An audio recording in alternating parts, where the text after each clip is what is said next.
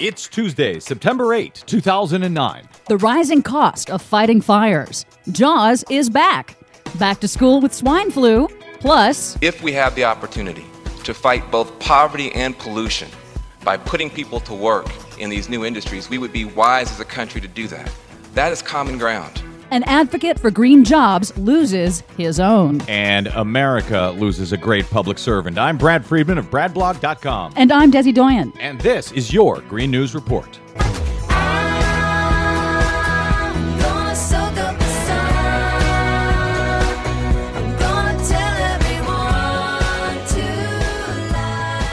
Okay, it's a very sad week, frankly, for Americans and their opportunities when it comes to green jobs, the environment, poverty. We will get to that in a minute. First, the Green News headlines. Desi Doyen. The station fire, the largest in Los Angeles County history, is, as of today, nearly 60% contained, with full containment expected sometime next week. In the two weeks the fire has ravaged the Angeles National Forest, it spread over 250 square miles. 78 homes were destroyed, and two veteran firefighters lost their lives. Arson is suspected, with the state offering $100,000 reward for information leading to an arrest.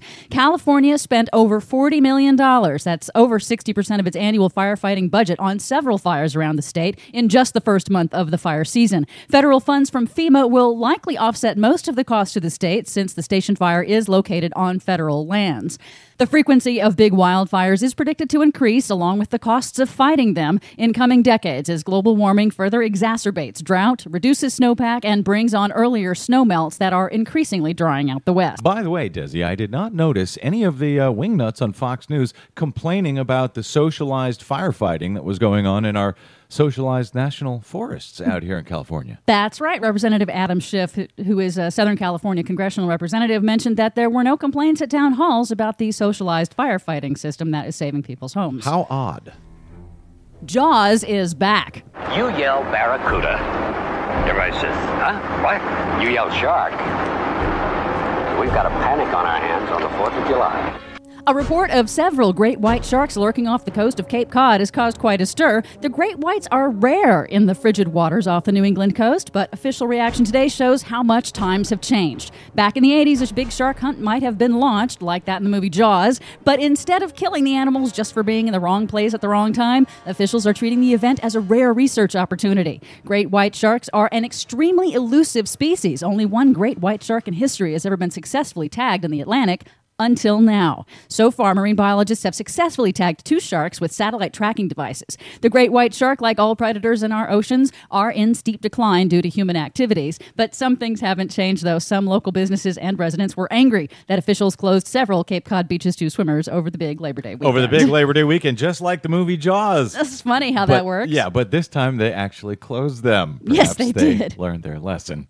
In keeping with warnings from the Obama administration for citizens to be aware of a resurgence in the, this fall of the flu virus H1N1, commonly known as swine flu, now it appears that 2,000 students at Washington State University have contracted the virus in the first week of school, the largest outbreak on any college campus in the nation. The university says that most of the cases are moderate to mild and no students have been hospitalized, but the effort is straining health services on campus. Public health experts are warning hospitals and medical facilities around the country to prepare prepare for a potential crush of cases this fall. And let me clarify uh, 2,000 students complaining of swine flu like symptoms. They don't necessarily have the swine flu at this time. Yes, officials of. are treating them as if they do, since many of them have tested positive. The values that underlie this clean energy conversation, which we don't speak to directly enough, are the common ground values of America. That was now former special advisor to the White House Council on Environmental Quality, Van Jones, speaking about common ground among all Americans at last month's National Clean Energy Summit in Las Vegas.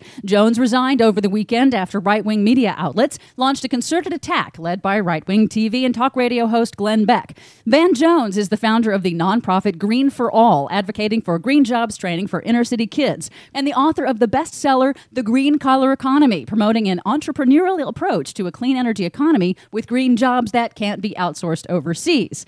Although Jones apologized for his past statements, the attacks may be in retaliation for a boycott recently launched by the nonprofit group Color of Change. Maybe a Maybe? social justice organization co founded by Jones, but that he has since left. Color of Change has convinced over 50 major advertisers to drop support of Glenn Beck's show in the last month after Glenn Beck made statements calling President Obama a racist, among other things. Make no mistake, this is a high tech lynching. This is political terrorism. This is McCarthyism. This is the Fox News thought police, and it has cost this country, as far as I'm concerned, a great public servant uh, who was fighting for eco capitalism and putting together some extraordinary ideas with some extraordinary people.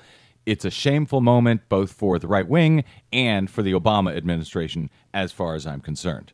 But don't take our word for it. Decide for yourself. Check out our roundup of the analysis on our website at greennews.bradblog.com. We'll leave you with a couple more words from the now former Green Jobs advisor Van Jones. I'm Brad Friedman. And I'm Desi Doyen. And this has been your Green News Report. This is our opportunity as a country, and it comes along very rarely, to take the people who most need work and connect them to the work that most needs to be done to fight pollution and poverty at the same time and be one country. Let's be one country. Thank you very much. Very good.